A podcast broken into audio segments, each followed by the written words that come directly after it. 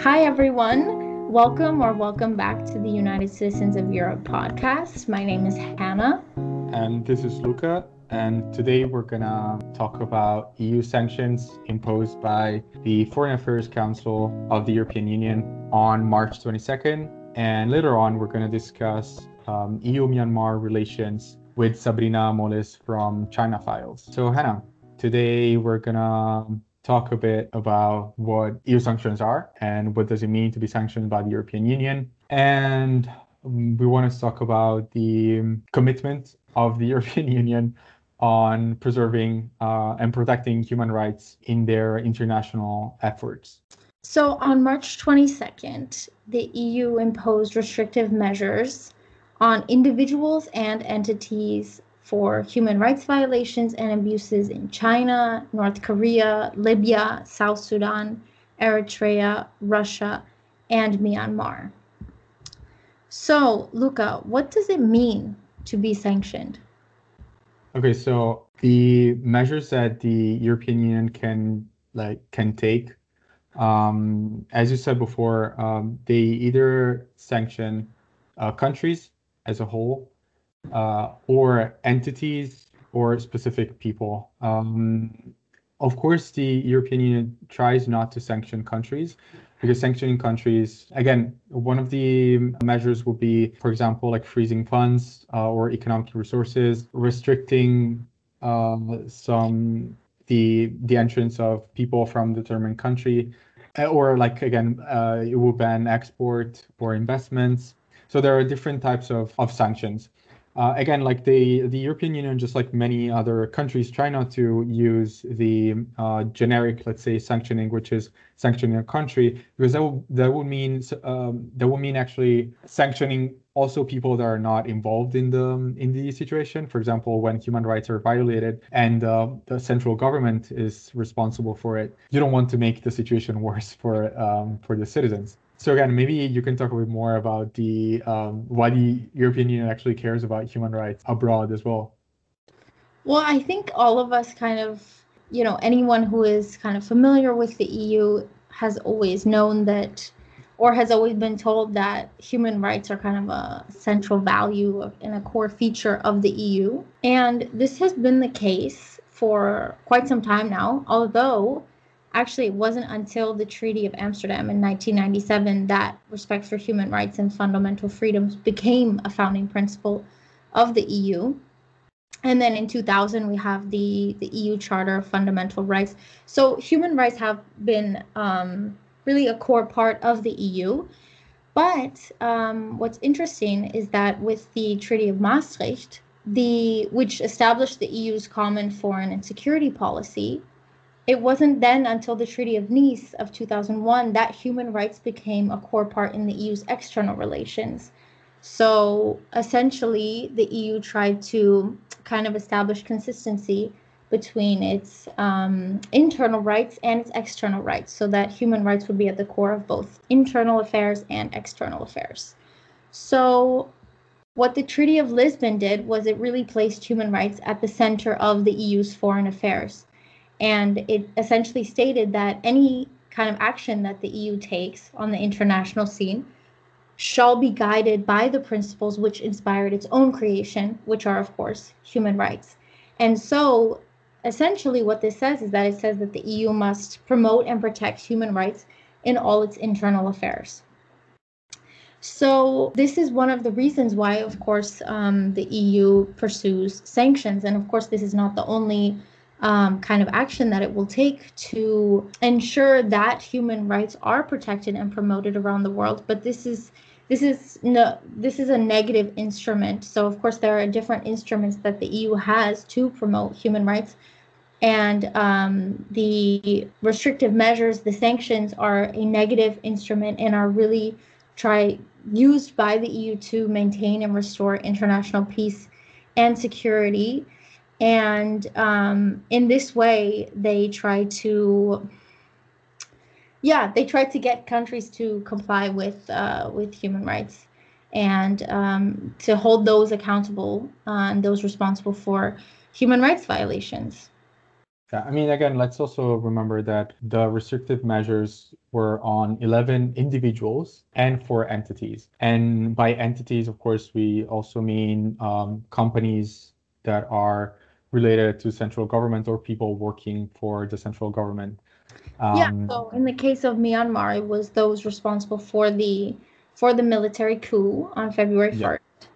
And um, afterwards, in all the the oppression of the protesters. Again, we already talked uh, last week about what happened in China and also how China reacted to the uh, sanctions imposed by the European uh, Union, which again was uh, tit for tat. So um, the European Union sanctioned, so China sanctioned back, and also came up with um, with a report that basically expressed its anger and disbelief on European Union, like manifesting this interest in um, other countries' human rights when in EU's member states human rights are um, sometimes violated. So it was also like an interesting response. But this is something that is characteristic of many many countries like that. Yeah, yeah. They and, just uh, try to avoid any scrutiny of their own human rights record. Okay, and now we're gonna talk about what's going on in Myanmar and EU Myanmar relations with Sabrina Moles.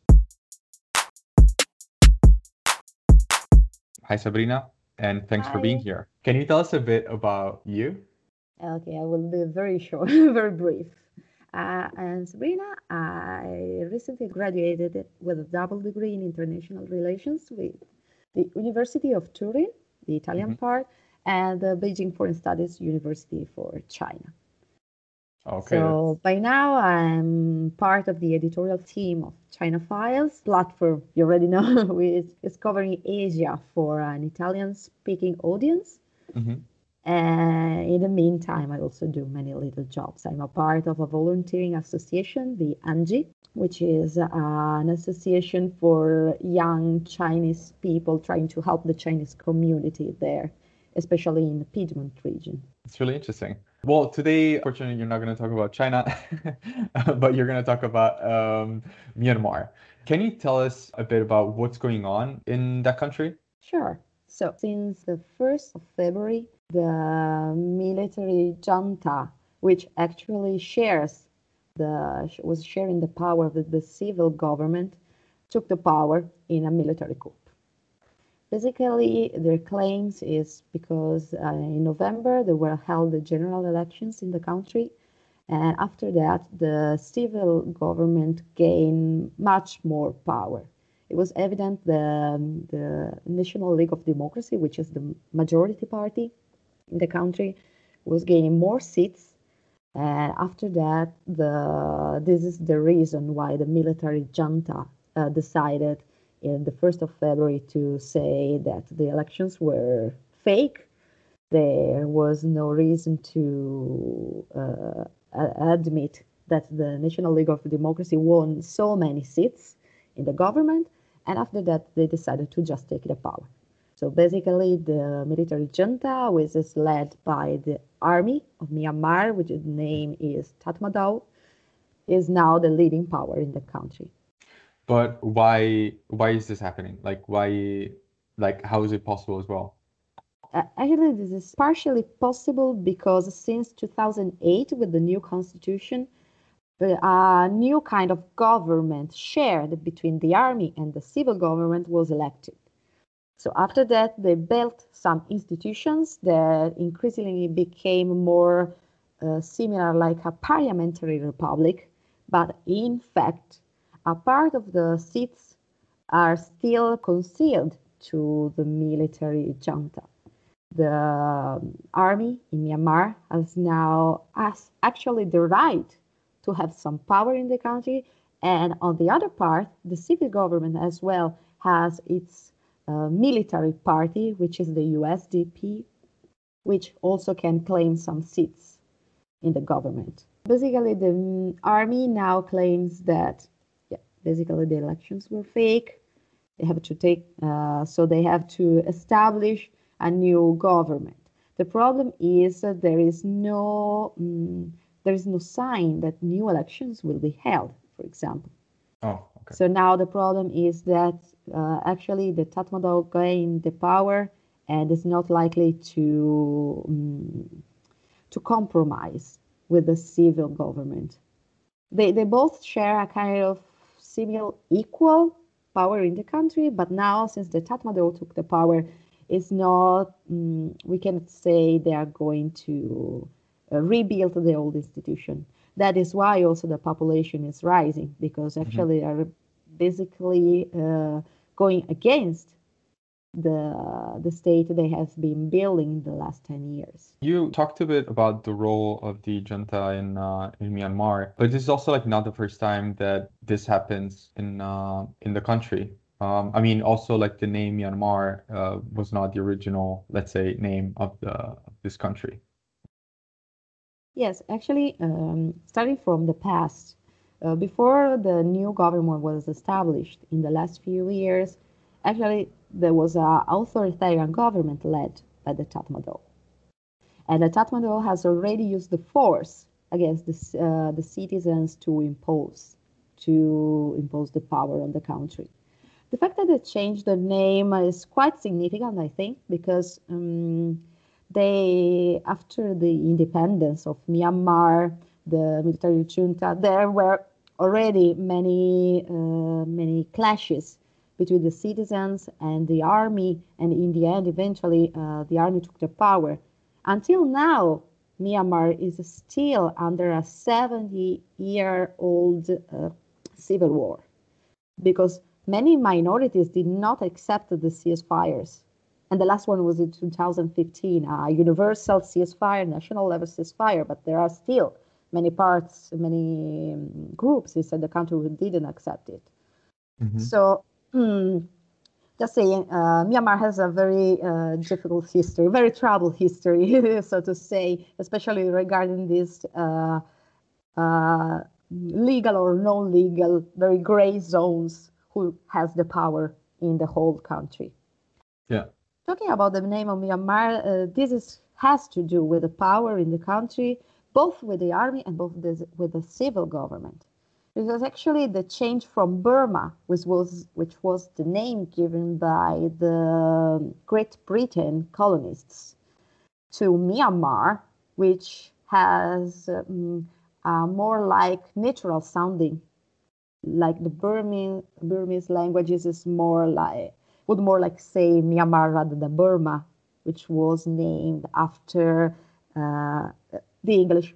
Um, England basically could say it better, naming it Burma.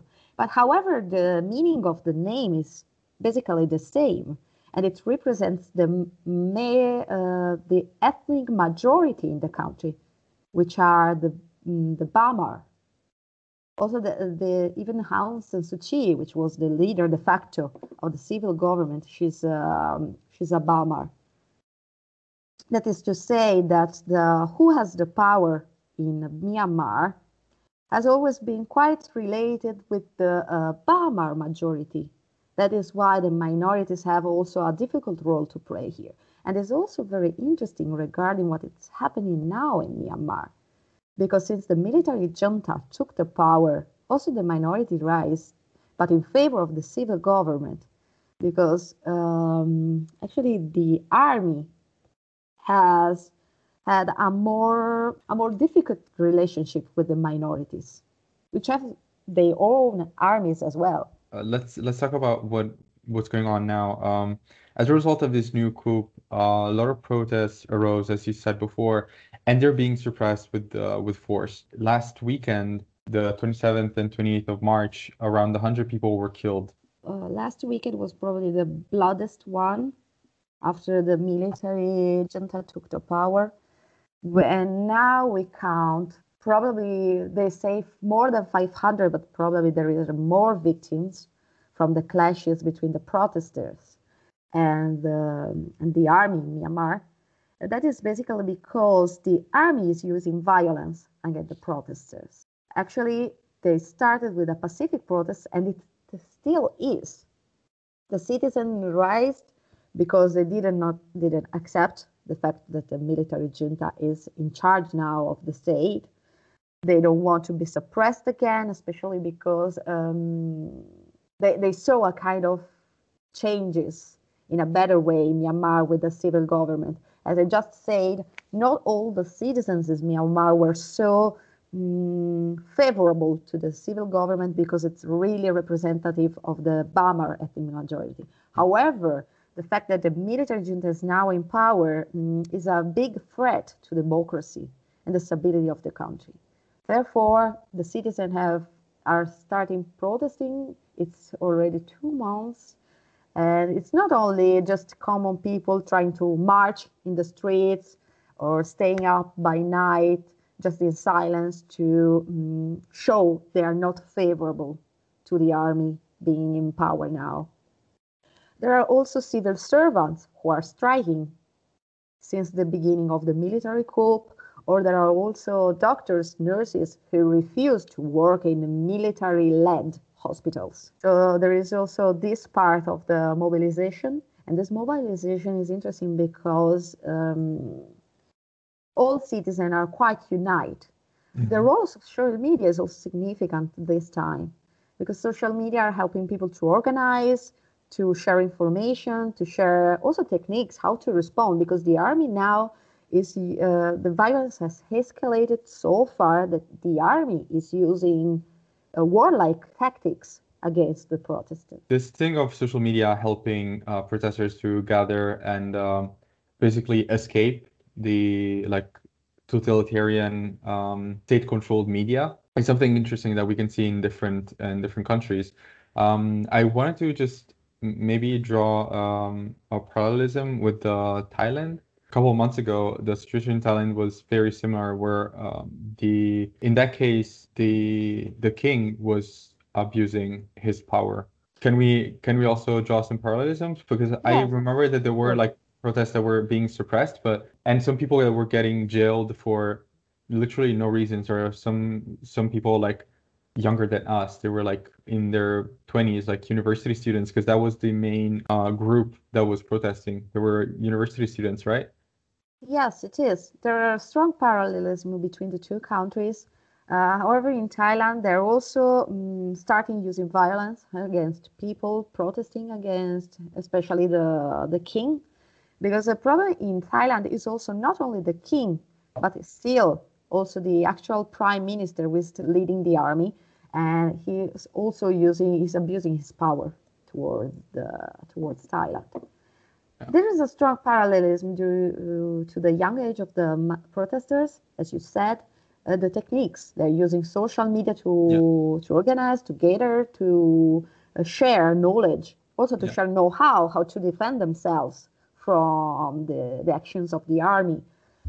And yeah. also, I think they also share this kind of vision towards a more pro democracy, like pro democracy like minded groups.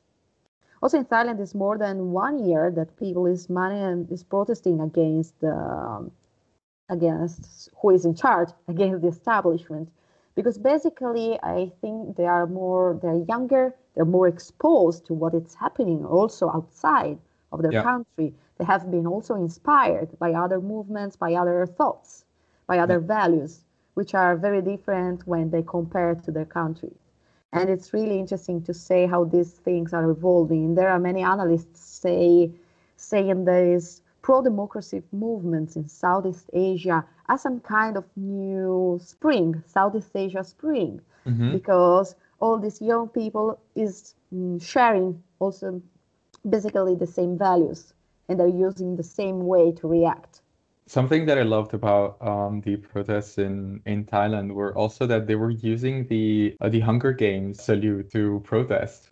And, and that was in Myanmar.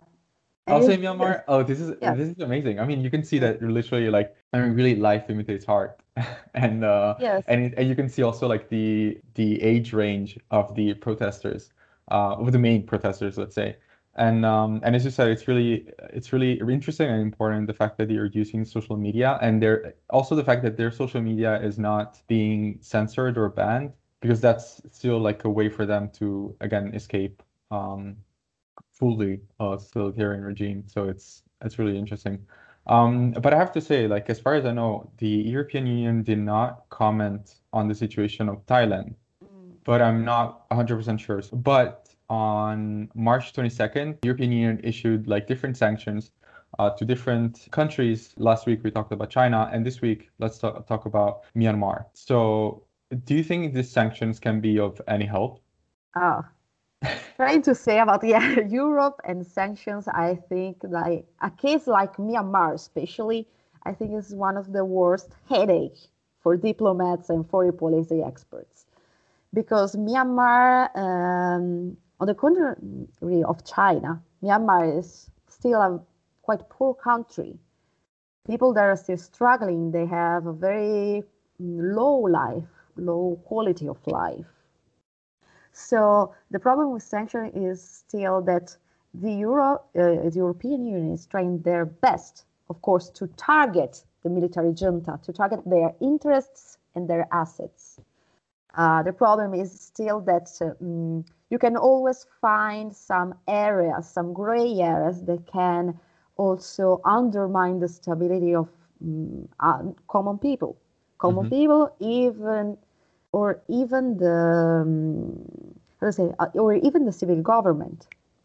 Yeah. Reducing, of course, the economic stability of Myanmar can be a, both a threat and an opportunity, of course, because it can force the military junta to deal, to find a way to be engaged more with their partners abroad and to find a solution to build a more um, a more democratic government. However, by now, since the junta is using the violence against people protesting peacefully, now uh, many raids, even air, mm, even using bombings by air, have started again in some marginal areas in the country. That is, that is to say, it really. Um, it really can start again the civil war as it was before 2008, before the ceasefire. The civil war inside the country. So the situation is very, very dangerous. But I think there are very, very difficult to understand gray zones. Just to have a notable example about what we're doing here in Italy. In Italy, there are a group of NGOs and also the Italian chapter of Amnesty International, which are trying to investigate the fact that there are some Italian bullets which the Protestants found in Myanmar. However, it's a long time, and in 2010, uh, the European Union uh, stated it again. There's an army embargo to Myanmar, so it's basically against the law.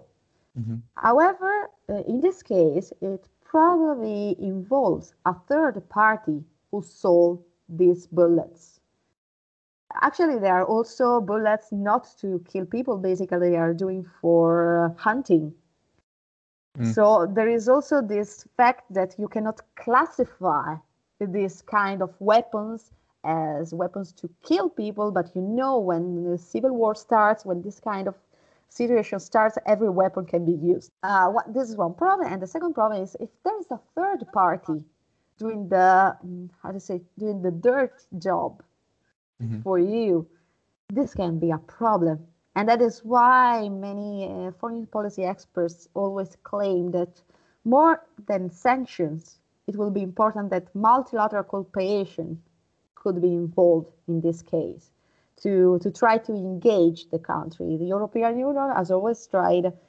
has always tried to uh, relate to Myanmar not as um, enemies say, uh, but more like a country they can engage.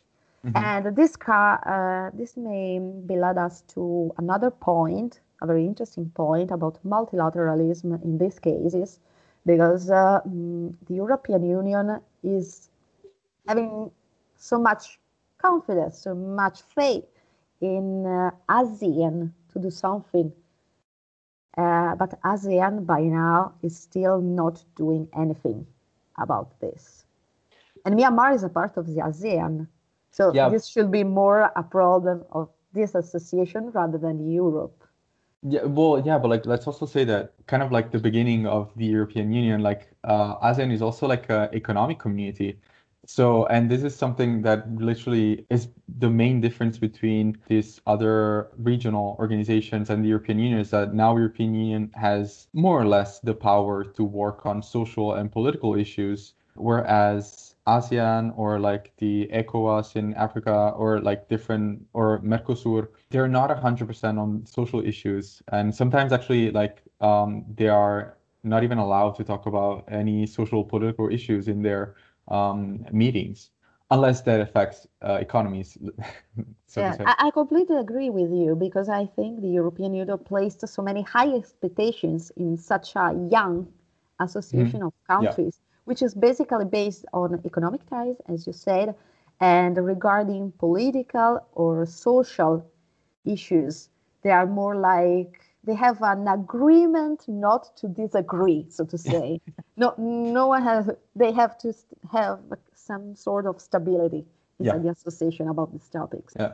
Uh, I mean, basically, again, it's just to uh, to have like uh, political stability or and social stability, so that the economy is not affected. That's the the the only basically social political uh, agreement that they have but yeah, that's uh, ASEAN will be a really good and interesting organization if they would have the the power to do something. But again, what what else could the international community and the European Union do to help? Uh, that is quite a problem.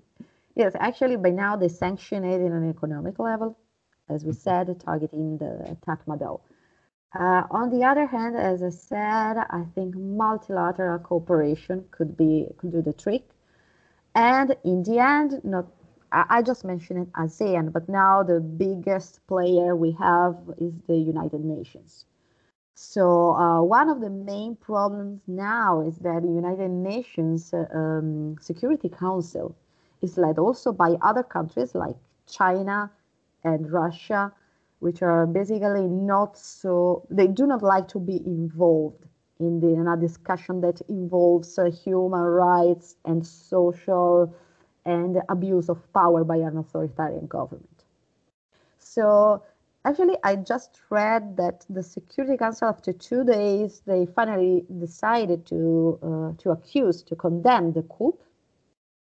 But this is just a statement. It can be a first step towards a kind of new um, policies trying to engage at a multilateral level the Myanmar government. Government, uh, I will say this military junta power. However, we will have to see because by now China still um, is still um, how to say is still posing more attention on the fact that the coup is undermining the stability of Myanmar country, of course, and of course of the neighboring countries. Mm-hmm. The stability. Another fact is saying the coup is uh, an abuse of power by an authoritarian government which is violating human rights. China will never say that in an official statement. So they are still trying to separate these issues and find their own third way to to talk with the junta and um, try to solve this problem. Yeah, I, I wanted to end with uh, with another comment. I would love the United Nations, as you were saying that you know the um, the situation in Myanmar, some countries would never recognize it as um, as a problem of abuse of power and human rights violation, but more of um, uh, an issue that causes instability in the region. The United Nations actually issued a statement saying, um, asking for the neighboring countries to please accept as many Myanmar refugees as possible? I think this is a very big issue because uh, I'm also reading that China is trying to close its borders with Myanmar and try to securitize the area because it's important to say that um, uh, the part of the borders of Myanmar with China is part of a very big project for an oil conduct mm-hmm. to help China avoid the so-called Malacca dilemma to get more more oil from outside the country to buy more oil without having problems of transportation. And also uh, in this area, there is one of the most uh, uh, unstable areas because it's still very much controlled by the minority, by one of the minority, one of the many minorities armies and is one of the more unstable places. So this is also like to recreate a problem. Some refugees are already fleeing to Thailand because, as I said, especially in the area uh, occupied by the Karen minority, they started to do airstrikes on the population, to bombing also civilians, also villages, mm-hmm. because they are. Um, uh, it's like a kind of revenge towards the army that started uh, the Karen army that was starting to fight against the Tatmadaw. And also, there are people fleeing to India, but also India um, is still having a quite ambivalent position on it. And I'm afraid they will start to trying to do something about this uh, this issue, but it cannot be. Um, but it can also be not accepting the refugees anymore. But now there are many refugees fleeing to India, and most of them are from uh, the army or the police.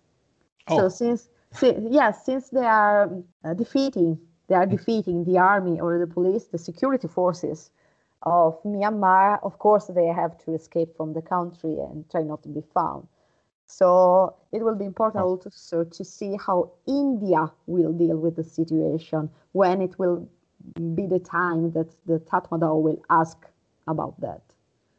But oh. now they are just doing a lot of incursion along the borders, trying to uh, repress the civilians and the pro-democracy movement. So it's not yet to, It's still early to to see what will happen there. But it's still a very dramatic situation. It's a very pressing issue. I'm I'm happy that we we covered uh, this and really thank you for um, for being our guest this week. Thank you very much, Luca.